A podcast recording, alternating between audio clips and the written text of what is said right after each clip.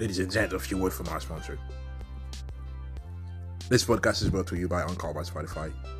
This is the easiest way to make a podcast eh, with everything that you need all in one place. Anchor has tools that allow you to record and edit your podcast right from your phone or your computer. When hosting on Anchor, you can distribute your podcast or listen to platforms like Spotify, Apple, and Google Podcast. Everything that you need to make a podcast is available all in one place on Anchor. And the best Best of all, Anchor is totally free.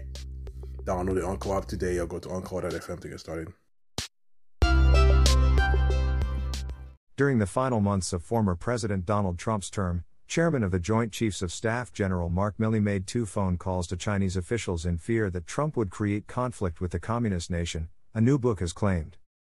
In the book, authored by Washington Post associate editor Bob Woodward and national political reporter Robert Costa, it is alleged that Milley made two secret phone calls, both to his Chinese counterpart, General Li Zuocheng of the People's Liberation Army.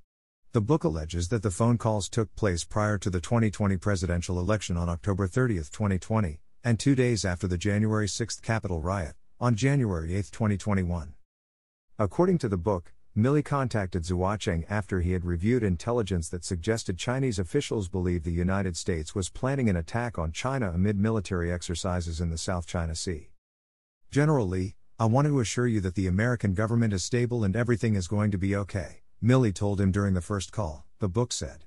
We are not going to attack or conduct any kinetic operations against you.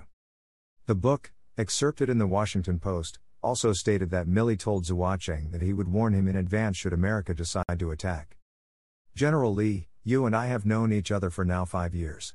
If we're going to attack, I'm going to call you ahead of time, Milley added, as reported by the book, Peril, which is set to be released next week. It's not going to be a surprise. The authors of the book also claim Milley contacted Zuocheng a second time to reassure him that the U.S. would not make any type of advances or attack China in any form, as Milley promised, we are 100% steady. Everything's fine. But democracy can be sloppy sometimes. Those phone calls, according to the book, were never mentioned to Trump, as Milley believed his mental state had declined following the election, something about which he shared his thoughts in a phone call with House Speaker Nancy Pelosi, Democrat California, on January 8, the same day he called Zuocheng the second time. According to Pelosi, she spoke with Milley that day about available precautions to prevent Trump from engaging in military action.